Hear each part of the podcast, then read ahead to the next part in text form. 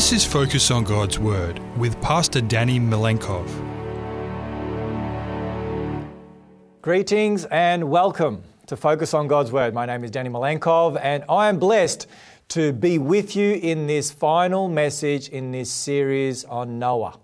Noah, another storm is coming. This is part 6 and we have been journeying through the story of Noah in the book of Genesis, and we have been thoroughly blessed to be partaking of this extremely important and, should I say, extremely relevant message for those who are preparing for the soon return of Jesus. So from wherever you are watching, I'm going to give you a big warm welcome, and I pray that you will be richly blessed as we open God's Word together and meditate on this beautiful message. Those who are here in the 3ABN studio here in Lake Macquarie, beautiful New South Wales here in Australia, I want to also give you a big warm welcome. And it's great to have you. It's great to have people who are smiling and happy to be here. And I praise the Lord for that. Home at last. Home at last. I love that sign that as you're exiting the international departures there at Sydney Airport, greets you. G'day. Welcome home. I just love that sign. As I make my way out of the Sydney International Terminal. Why is that? Because wherever I have been in the world, and I've been blessed to be in many countries, I've had the privilege of journeying through Africa and the Middle East and Europe and North America, the Pacific Islands. I have been thoroughly blessed in my work to go many places. But there is no place like what? No place like home, no place like Australia. And every time I touch down in Australia and every time I see that sign, g'day, welcome home, I say, thank you, Jesus, that I was born and I'm a citizen of Australia, that in the words of my father, he nicknamed the land flowing with milk and honey.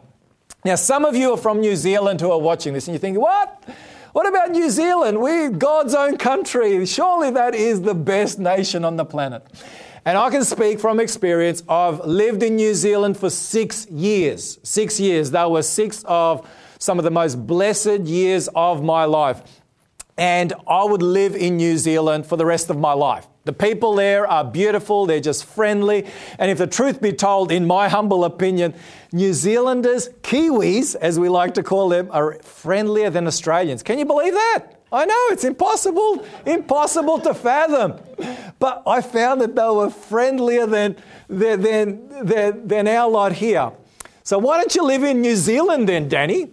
Thank you. Good question. Thank you for asking. It's because of their hopeless beaches. It's they're freezing cold weather and ultimately being so far away from my family here in Australia. So after 6 years, we made the journey back to Australia. But they were blessed years living in New Zealand during that time.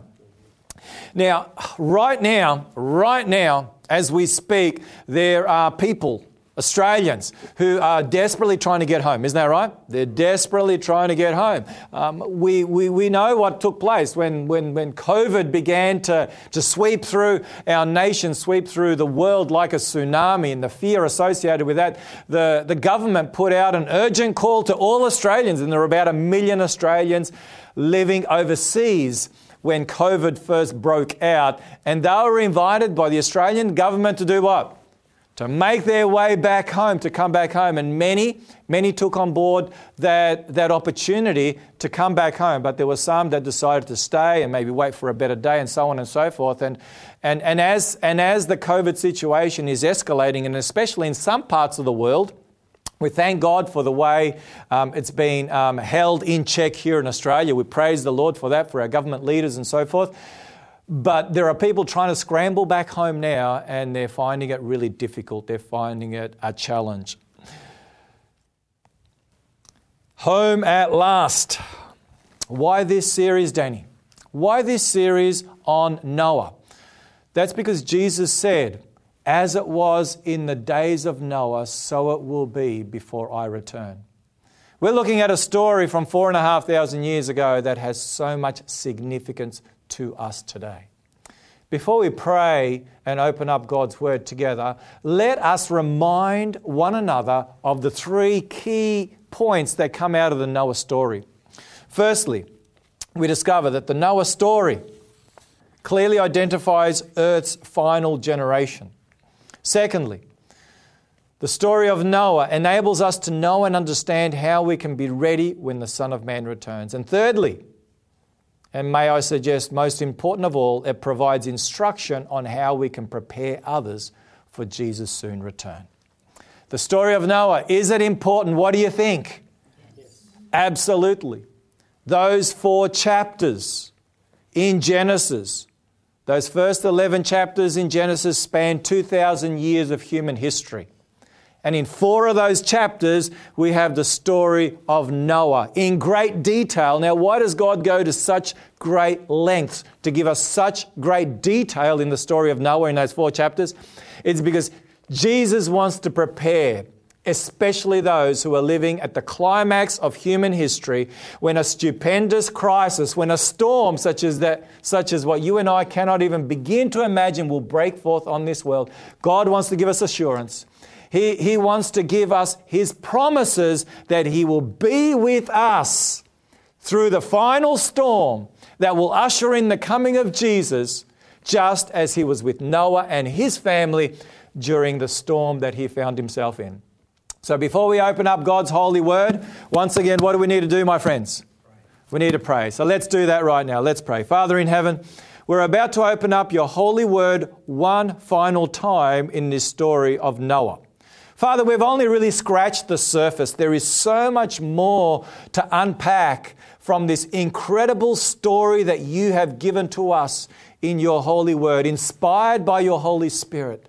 So, Father, as your Holy Spirit inspired the authors of Scripture, in particular Moses, who penned the words in the story of Noah, so too we ask and pray that your Holy Spirit will impress upon us beautiful truths that are life-saving, eternally life-saving, not only for us, but for those who are near and dear to us, our neighbours, our friends, our entire community who we want to reach with this final message of your love to prepare them for your soon return. For we pray this in Jesus' name.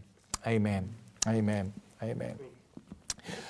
Well, just a quick summary before we plunge into this story, where we have been thus far. And if you haven't had an opportunity to watch any of the previous messages, the previous 5 messages, I'd encourage you to do that in order to be able to understand more broadly the story of Noah and the important implications and relevance for our day today.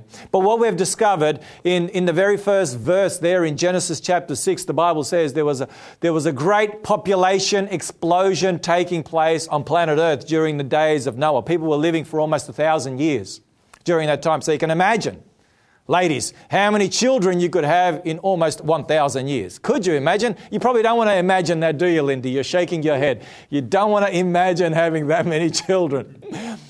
But not only were they having children, but the Bible says because of this mingling of truth and error, this mingling of the righteous line of Seth with the unrighteous line of Cain, this commingling that came together, the Bible says, the earth was corrupt. It was filled with violence. There was wickedness. And that's all that was in the heart and the mind of man, was just evil continually. And the Bible says that God was grieved in his heart. He was sorry that he had created human beings. I looked at that word grieved and that word sorry, and it literally means that God's heart was breaking. God's heart was breaking at the sin, the perversion, the lawlessness, the immorality, the violence, the wickedness, everything that was taking place. Corruption. We discovered that word corrupt that appears a number of times, 3 times in the account, is describing injustice that is taking place. It describes the inability to distinguish between the holy and the unholy.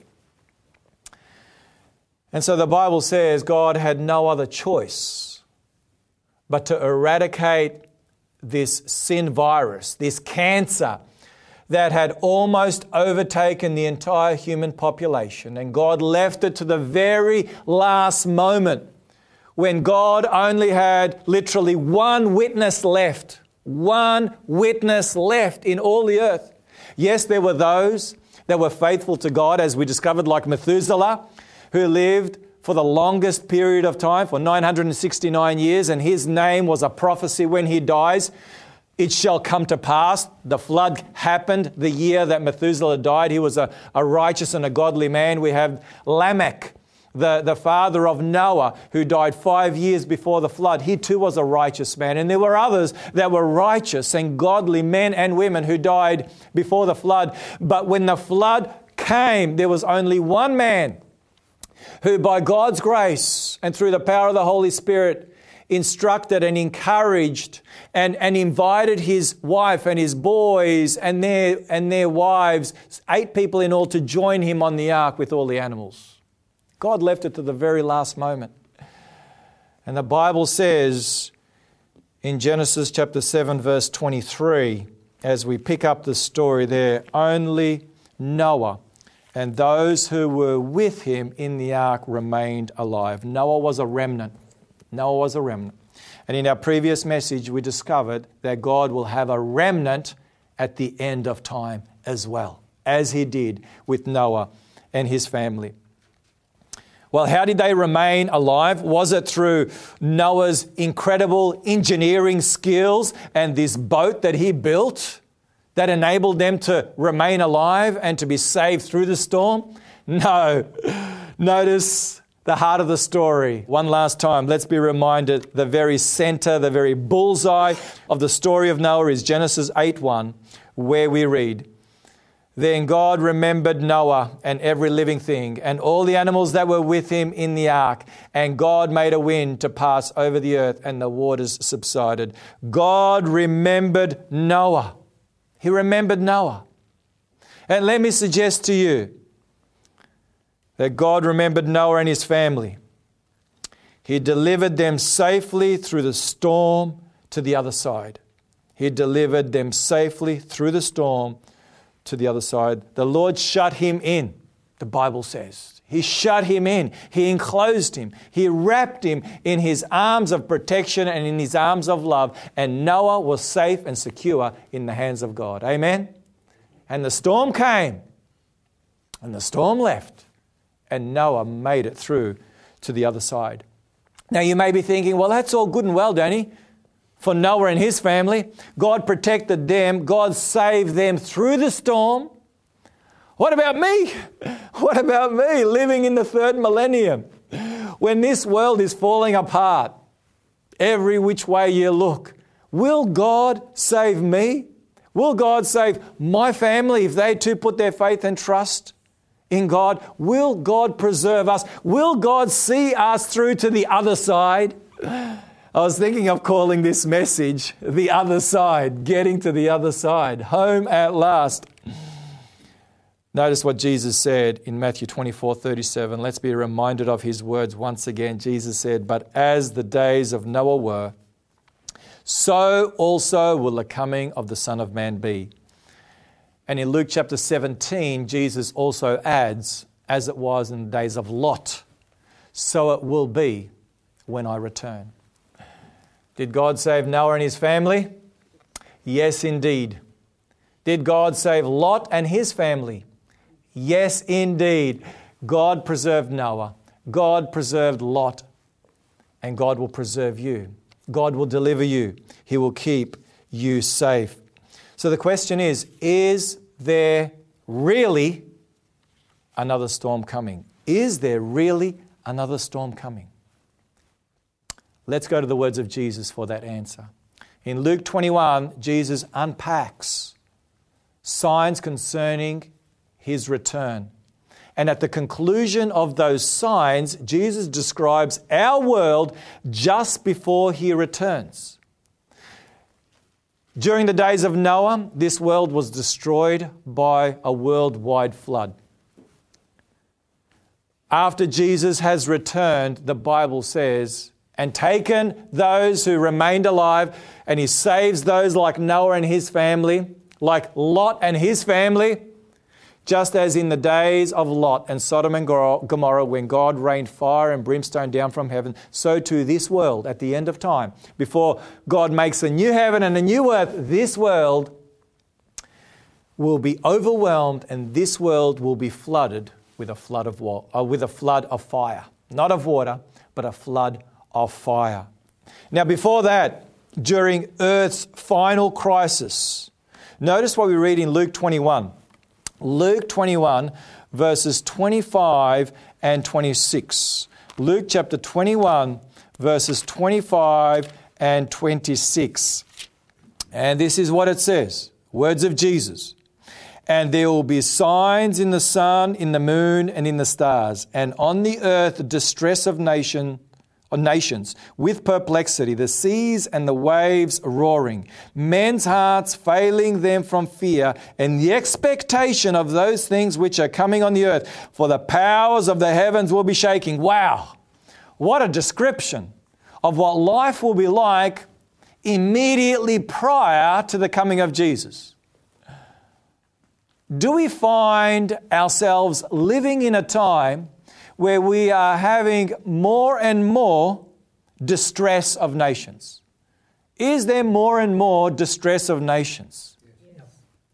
Tick. What about perplexity?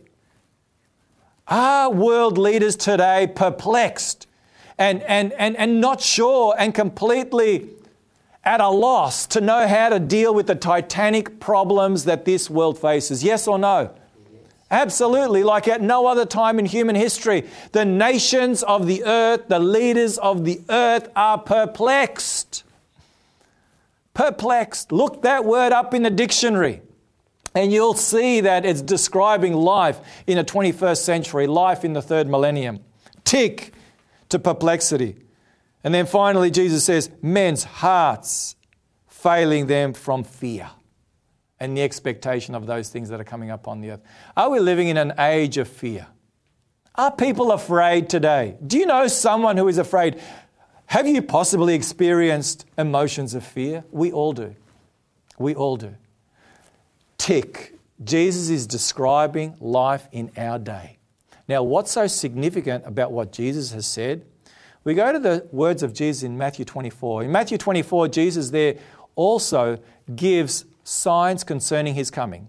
Luke 21 is the parallel passage to Matthew 24. We've also got the signs of Jesus coming in Mark chapter 13. All three Gospels share on the signs of Jesus coming. Notice what Jesus had to say in Matthew 24, verse 8. As he speaks of the signs of his coming, he says, all these are the beginning of what? Sorrows. Now that word there, sorrows, that Jesus uses is the word labor pains. Or contractions. Now, I don't know too much about labour pains from a personal point of view. I've been there to see my wife deliver our two precious children by God's grace. And I was there in person to watch what took place. And I discovered something that I had known only through theory, but now I discovered in person that those labour pains, as the baby's birth draws near, they intensify in frequency and severity. Isn't that true? Isn't that true? So what Jesus is saying in the signs of the times, yes, these things have always been with us.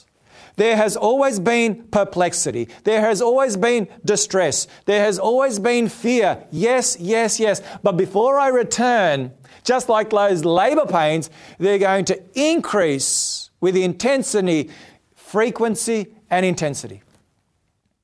So what are we out to do? What are we to do as we see this world falling apart more and more? As we see more and more fear and perplexity and anxiety and distress. What are we to do? Let's keep reading. Jesus here tells us what we are to do during this time, when all the powers of the heavens will be shaken. Verse 27, Then, notice, during this time in earth's history, then they will see the Son of Man coming in a cloud with power and great glory. Now, when these things begin to happen, do what? Look up. Lift up your heads because your redemption draws near. Jesus is saying, when you see this world falling apart at the seams, don't look at yourself, don't look around you, don't look at other people, but instead do what? Look up because your redemption is drawing near. I am at the door, I'm about to come. And my friends, I've said this before and I'll say it again, and I just want to share that with you out there wherever you're watching from. As I watch what's going on in our world right now, and as I compare what's going on in the world right now with what Jesus said, I am coming under increasing conviction day by day, each passing day, that we are indeed on the verge of the stupendous crisis that we have just read about, that Jesus warned us about, will come on the entire planet. And there is only safety to be found in Jesus Christ. Only safety to be found in Jesus Christ. Just like in Noah's day, there was only safety to be found in the ark, so too, at the end of time, there will only be safety to be found in Jesus Christ. A beautiful insight on what God's people can expect during the time of trouble. This time from that apocalyptic classic written by Ellen White, The Great Controversy. At the end of her book, she shares this statement that I came across and I thought I have to share this with you. Notice what she writes. The time of trouble is a fearful ordeal for God's people, but it is the time for every true believer to look up, using the words of Jesus that we've just read. And by faith, he may see the bow of promise encircling him. Wow. So when we see all these things taking place, we had to do what? We had to do look up. And just as we discovered in our previous message, there is a rainbow that encircles God's throne. There is a rainbow that encircles Jesus Christ who sits on the throne. So too we have read from these words of inspiration that God will encircle all of his believing children with what? A rainbow. A rainbow. And as someone pointed out to me after the previous message, how many colors are there in the rainbow? 7. There are 7 colors in God's rainbow. The rainbow encircles, embraces, and it's a symbol of protection and loving embrace, perfect loving embrace. The number 7 is the number of perfection. God's perfect love through the symbol of the rainbow will wrap around each and every believing child of his. Isn't that beautiful? So we have nothing to be afraid of. So let me make this statement. As the trouble increases in this world, our trust in God also increases. Amen? God's promises to his end-time Noah generation during the time of trouble are precious, and they are beautifully articulated in all of Scripture and especially in the book of Daniel. I love Daniel chapter 12 and verse 1. Notice here what Daniel writes. At that time, he's speaking of the time of trouble. At the very end of time, on the eve of Jesus' coming, when the 7 last plagues are about to be poured out, or during the 7 last plagues. At that time, writes Daniel, Michael, that's another name for Jesus Christ. Michael shall stand up, the great prince who stands watch over the sons of your people, and there shall be a time of trouble such as never was since there was a nation, even to that time. And at that time your people shall be what? Shall be delivered, everyone who is found written in the book. And in a previous message entitled, Will God Remember You? If you haven't seen that message, I think it was the second part in this 6-part Noah series. I'd encourage you to watch that. We discovered that God will deliver. God remembers His people and God will see them through to the other side. And here we are told that Michael will stand up. Jesus Christ Himself will stand up and He will deliver His faithful end-time people just like He delivered Noah and his family, just like God delivered Lot.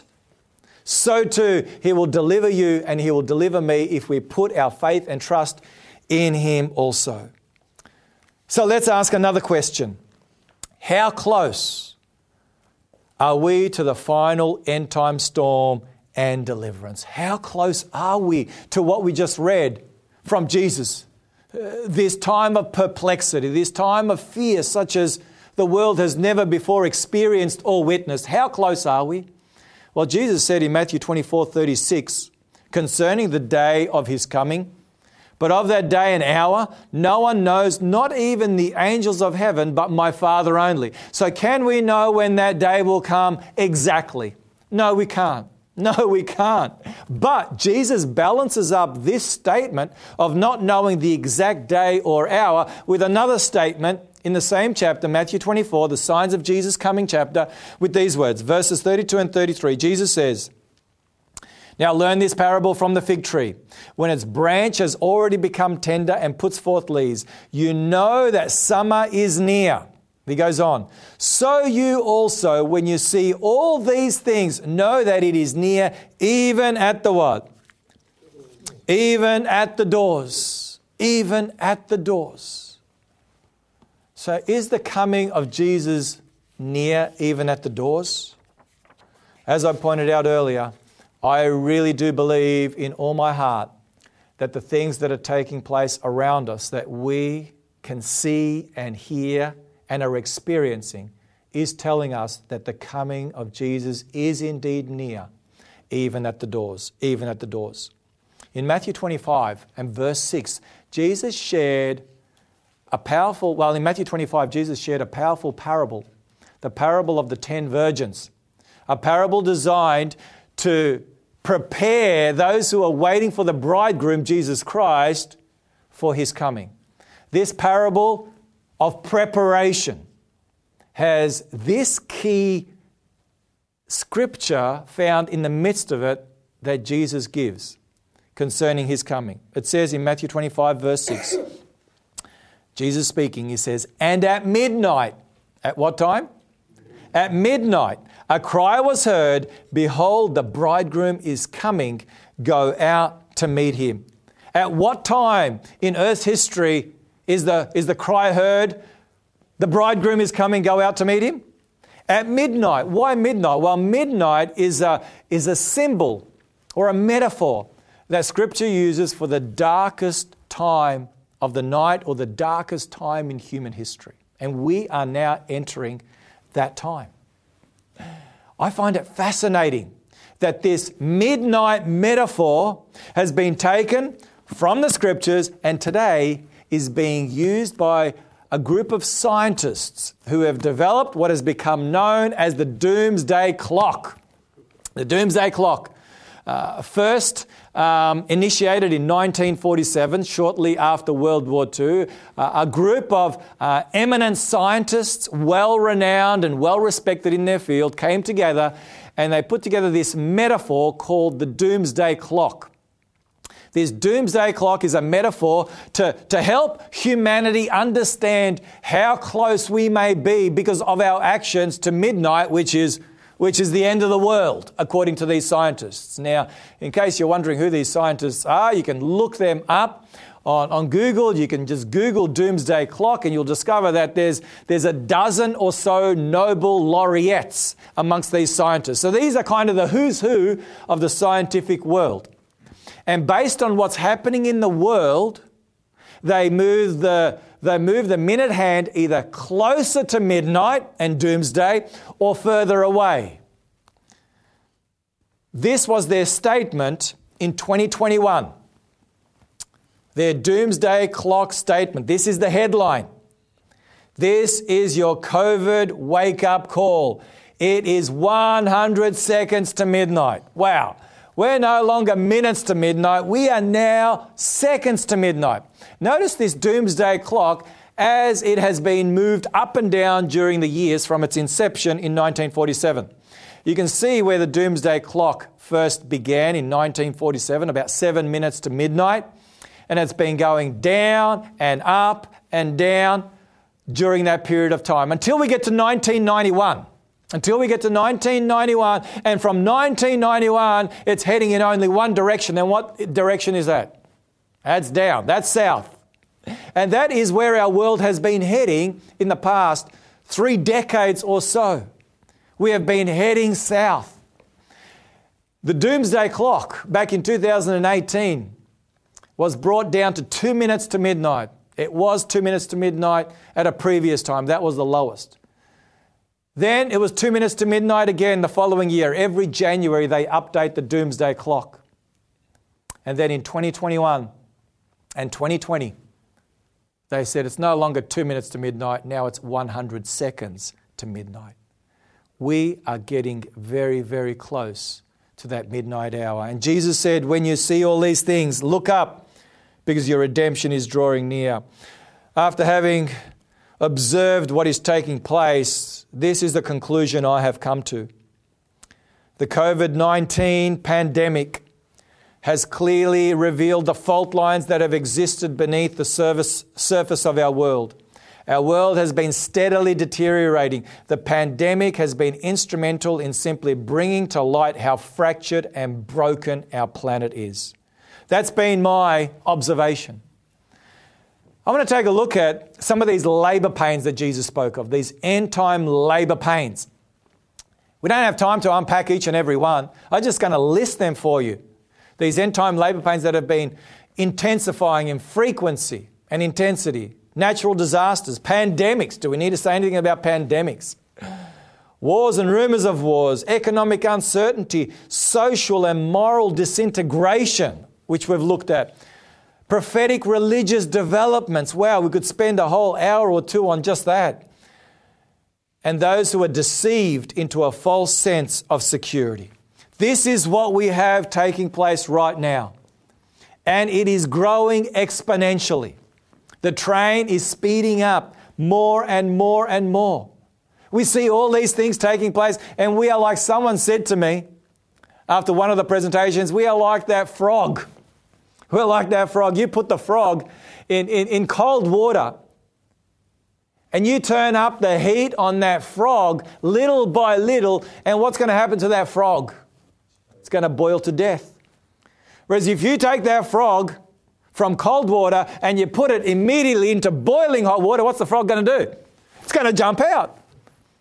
But when you turn up the heat little by little by little by little, the frog gets comfortable and nice and warm and nice and warmer, and until it's a bit like those who suffer when they're in the cold. You know, what's that called? Hypothermia? I've never suffered from hypothermia, but they tell me that those who are experiencing hypothermia, which as we know is deadly, they experience a beautiful warmth. And unless they snap out of that warmth, that they eventually go to sleep in and lose consciousness and then ultimately die from, they will die. Feeling warm and fuzzy and cuddly is not necessarily always a good sign. And sadly, Jesus described in Luke 21 a world that was focused on the here and now, here for a good time and not a long time. Notice what we read in Luke 21, verses 34 to 36. Jesus says, "But take heed to yourselves, lest your hearts be weighed down with carousing, drunkenness, and the cares of this life. And that day come on you what? Unexpectedly." He goes on. "For it will come as a snare on all those who dwell on the face of the whole earth. Watch therefore and pray always that you may be counted worthy to escape all these things that will come to pass and to stand before the Son of Man." What did Jesus say? He said, watch, because just before I come, They will be eating and drinking and marrying and giving in marriage and buying and selling and planting and building, according to the words of Jesus, concerning the days of Noah and the days of Lot. And it will come upon them what? Unexpectedly. Unexpectedly. We need to be careful that we are not deceived. How did sin enter this world? Through deception. The one whose name is the devil, who is a deceiver, a destroyer. The world had sin come into it through deception. And the final attack will be on deception. And the only way to remain undeceived, my dear friends, is to spend time in this book. Spend time in this book called the Bible. As someone once pointed out, Bible, that stands for Basic Instructions Before Leaving Earth. These are the basic instructions that God has given us. I want to encourage you. More time in the Holy Word, less time with Hollywood. And someone should have said amen. Yeah. Spend more time with your face in God's book and maybe a little less time on Facebook. Have you heard of Facebook? Anyone here? Anyone out there heard of Facebook? The enemy doesn't care how he keeps us away from God's Word, how he keeps us away from Christ, how he keeps us from preparing for what is coming upon the world as an overwhelming surprise. The enemy doesn't care how he does that, as long as he does. Let us not be deceived. We don't need to be deceived. Jesus spent so much time in the signs of the times focusing on deception. Don't be deceived. Don't be deceived. Over and over again, Jesus says, don't be deceived.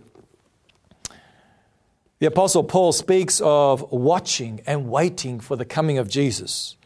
In 1 Thessalonians chapter 5 and verses 1 to 6, he writes these words to the believers in Thessalonica, which are words that we need to heed today.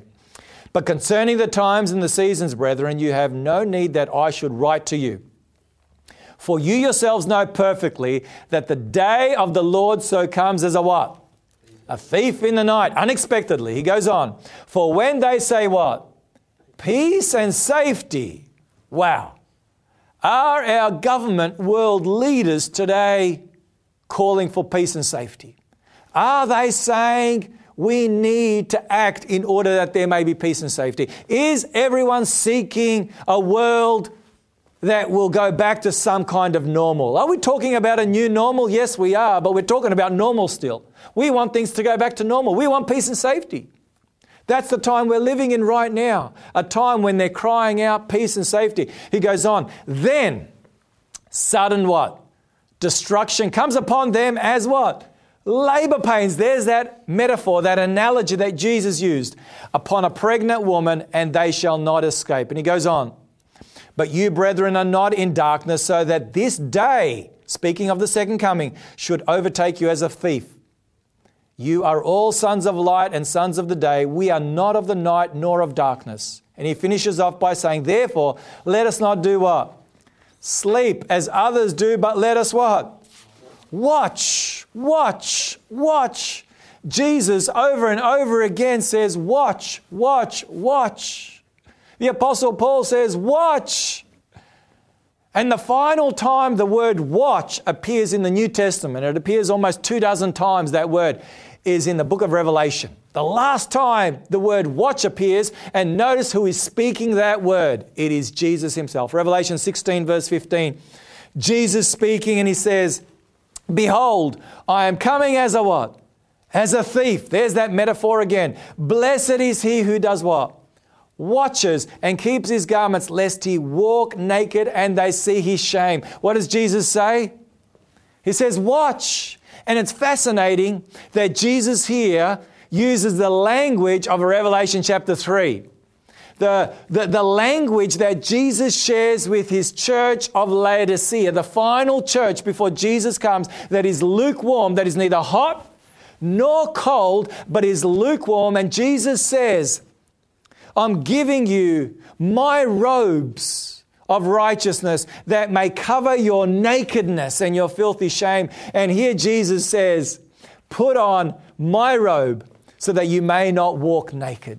This is especially a message to Laodicea, a final message from Jesus to watch. And if you are part of Laodicea, if you are living in God's final end-time church, my dear friend, this is a message for you. This is a message for me. This is a message for the whole world.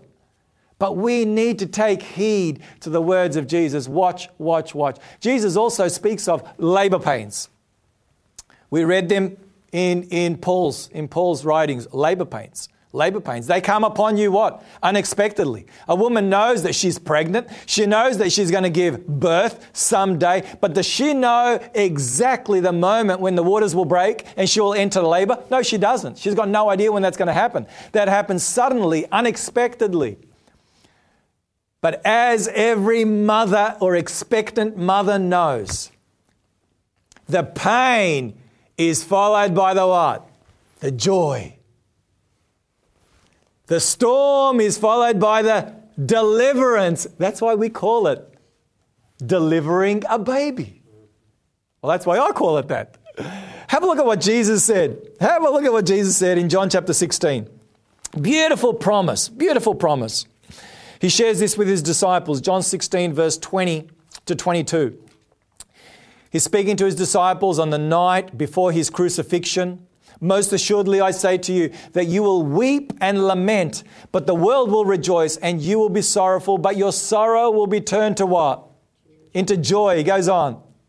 A woman, when she is in labor, has sorrow because her hour has come. But as soon as she has given birth to the child, she no longer remembers the anguish for joy that a human being has been born into the world. And he finishes off with, therefore, you now have sorrow, but I will do what? I will see you again, and your heart will rejoice, and your joy no one will take from you. Were these words fulfilled? Yes. Did Jesus rise from the dead? Yes. Were the disciples filled with sorrow and grief when they saw their Lord and Savior, the one who they put their faith and trust in when they saw him crucified? Yes. But did their sorrow turn to joy? Yes. Will those who experience a time of trouble such as the world has never known before, who are God's end-time people, who are harassed and mocked and scoffed and persecuted, according to the book of Revelation, by the world for their faithfulness to Jesus Christ and his commandments, will they, those oppressed, persecuted, children of God, who have experienced great sorrow such as we cannot even begin to imagine now, will they who experience that at the end of time also experience the great joy when Jesus comes? Yes, yes, yes. We don't need to be afraid. We do not need to be afraid of the coming storm. Those who have put their faith and trust in Jesus can rest assured in his loving, nail-scarred hands that have promised, I will never leave you nor forsake you. I'll be with you always, even to the end of time.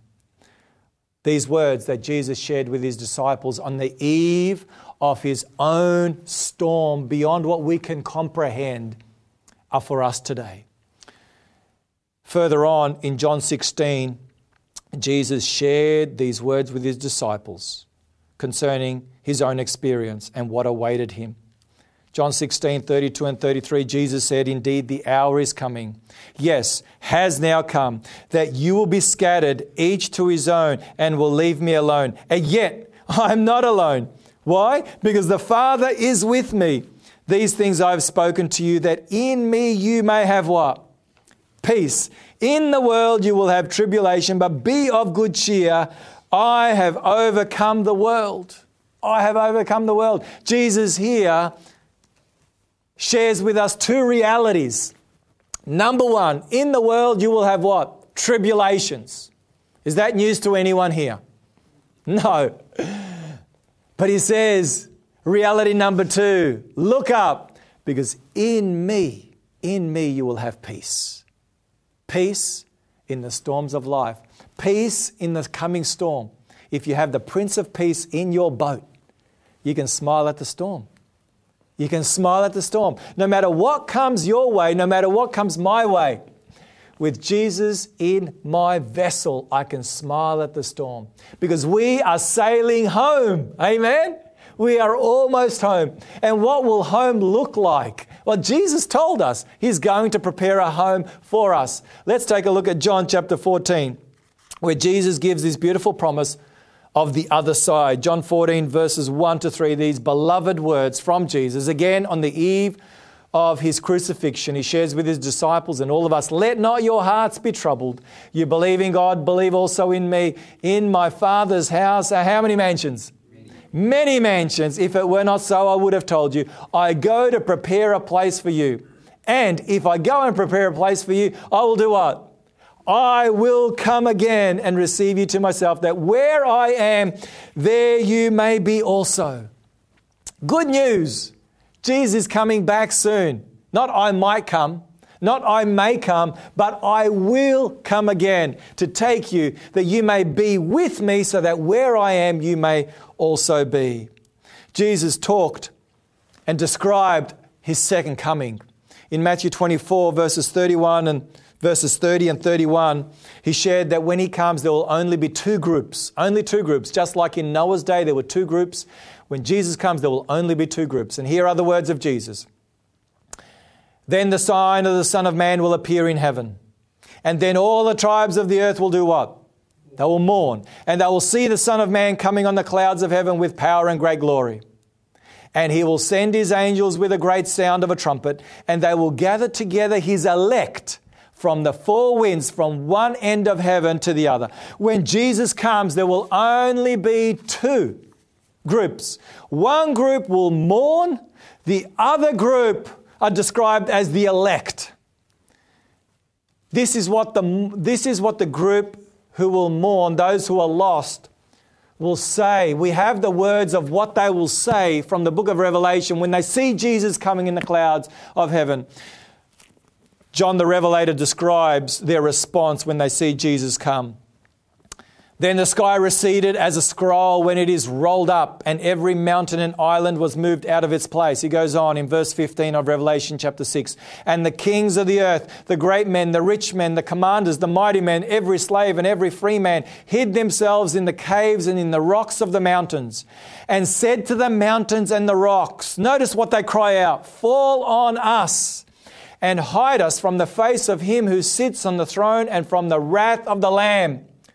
For the great day of His wrath has come, and who is able to stand? Hide us. Hide us." Who is able to stand, they ask.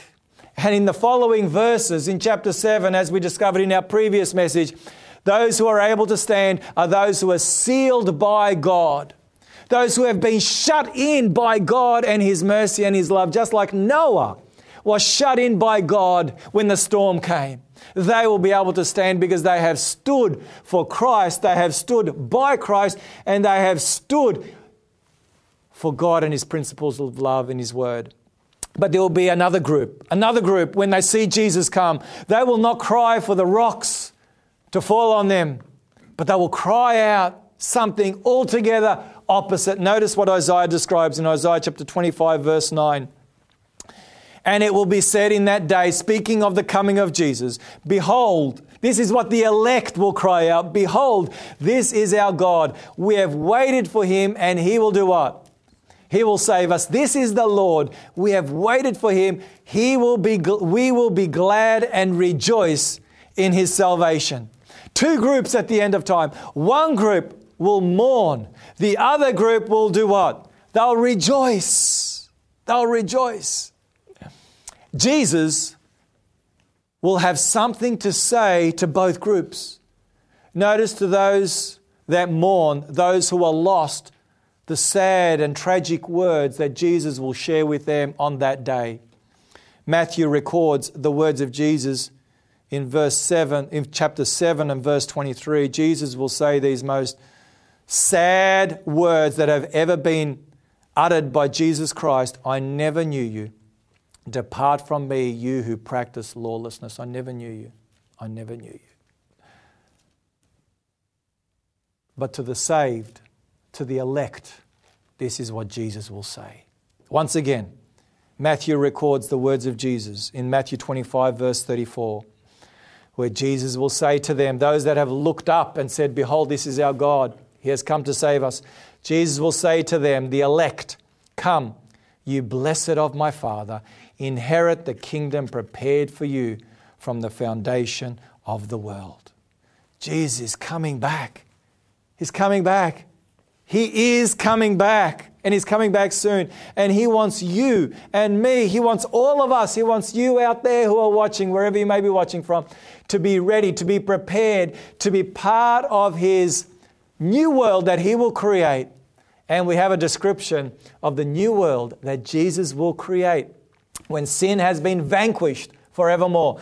John the Revelator describes what this new world will look like and what will be the experience of those that inhabit the new world. In Revelation 21, verses 1 to 5, we read these words. John writes, now I saw a new heaven and a new earth, for the first heaven and the first earth had passed away. Also there was no more sea.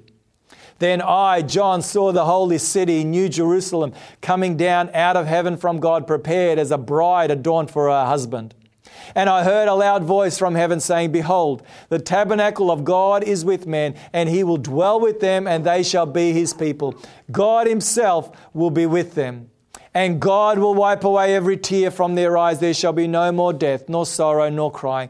There shall be no more pain, for the former things have passed away. And he concludes with these words, then he who sat on the throne said, behold, I make all things new. And he said to me, write, for these words are true and faithful.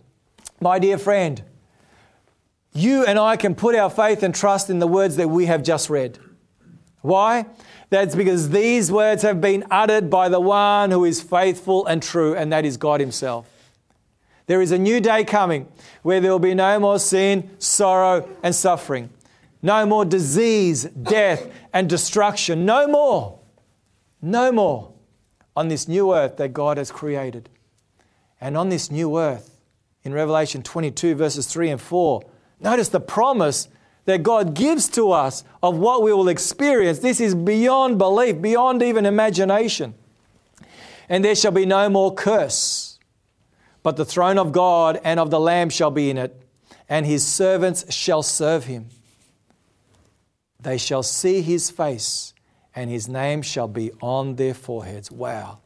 They shall see his face, and their names, and his name, I should say, shall be on their foreheads. His character will be written on their foreheads. The final invitation that Scripture gives in Revelation 22:17 is surely for all of us, surely for us all. And the Spirit and the bride say, come, and let him who hears say, come, and let him who thirsts come. Whoever desires, let him take the water of life freely. Come, come, come. God wants you to come. God wants you to be part of his kingdom of everlasting love, where there'll be no more curse, no more sin, no more pain, no more suffering. It matters not where you have been, what you have done. It matters that you come right now, right now, right now. I want to take you finally to an experience that I had with this lady by the name of Jane. There's Jane in the center of that photo. I've got the privilege of baptizing Jane. And by her side is her friend, a great friend of hers by the name of Liz, who studied the Bible with her. Now, Jane was brought up with the teachings of God's word. She was brought up with God's love. She was adopted into a family, into a Christian family, into a Seventh-day Adventist Christian home, a loving home where she was taught all about Jesus and his love. However, due to circumstances that ensued in her life during her teenage years and further on, and as well as just getting distracted. You know what it's like. You get easily distracted and discouraged. They're the two primary attacks that the enemy uses. They're in his toolbox, distraction and discouragement. He loves to use both, one at a time or preferably both at the same time. And she walked away from God. She walked away from God. But then shortly before her 50th birthday, she was diagnosed with cancer. And during that dark time in her life, when she was far away from God, she turned to Jesus Christ. She turned to the invitation of come, come, come. Her friend Liz studied the Bible with her and introduced her to Jesus. And I had the privilege on February 20, 2016, on a Sabbath afternoon, of baptizing Jane. She gave her heart to the Lord. Look at the smile on her face. Look at the joy on her face. She no longer feared death. She no longer feared. Why? Because now she had given her heart and life to Jesus Christ. She had given her life to the one who says, "Fear not, do not be afraid. I am the resurrection and the life. He who believes in me, though he may die, yet he shall live." Before Jane passed away, she gave me something very special that I have kept and will keep until Jesus comes. She made this beautiful crochet cross for me. "Pastor Danny," she put on there. I said, "Jane, why are you giving me this, Jane?"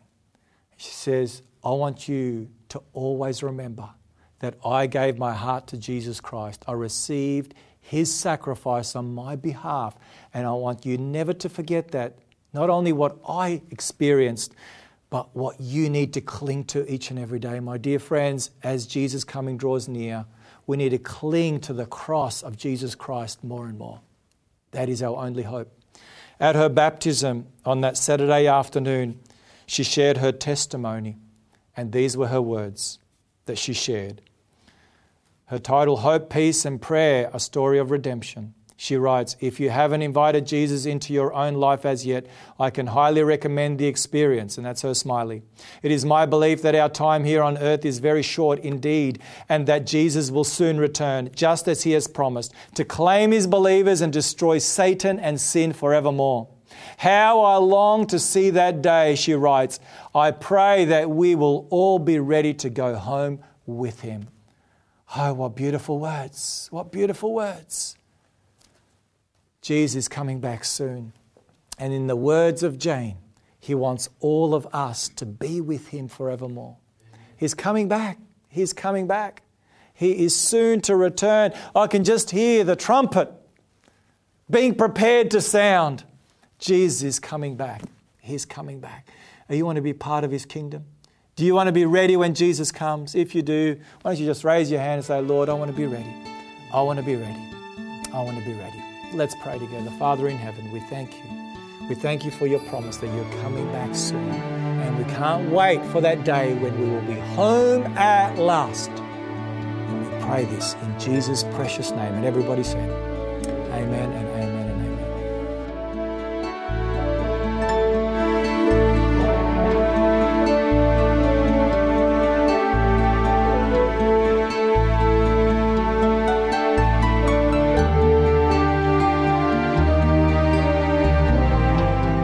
and listening to Focus on God's Word with Pastor Danny Milenkov, a production of 3ABN Australia Television. If you have any comments or questions, send an email to radio@3abnaustralia.org.au.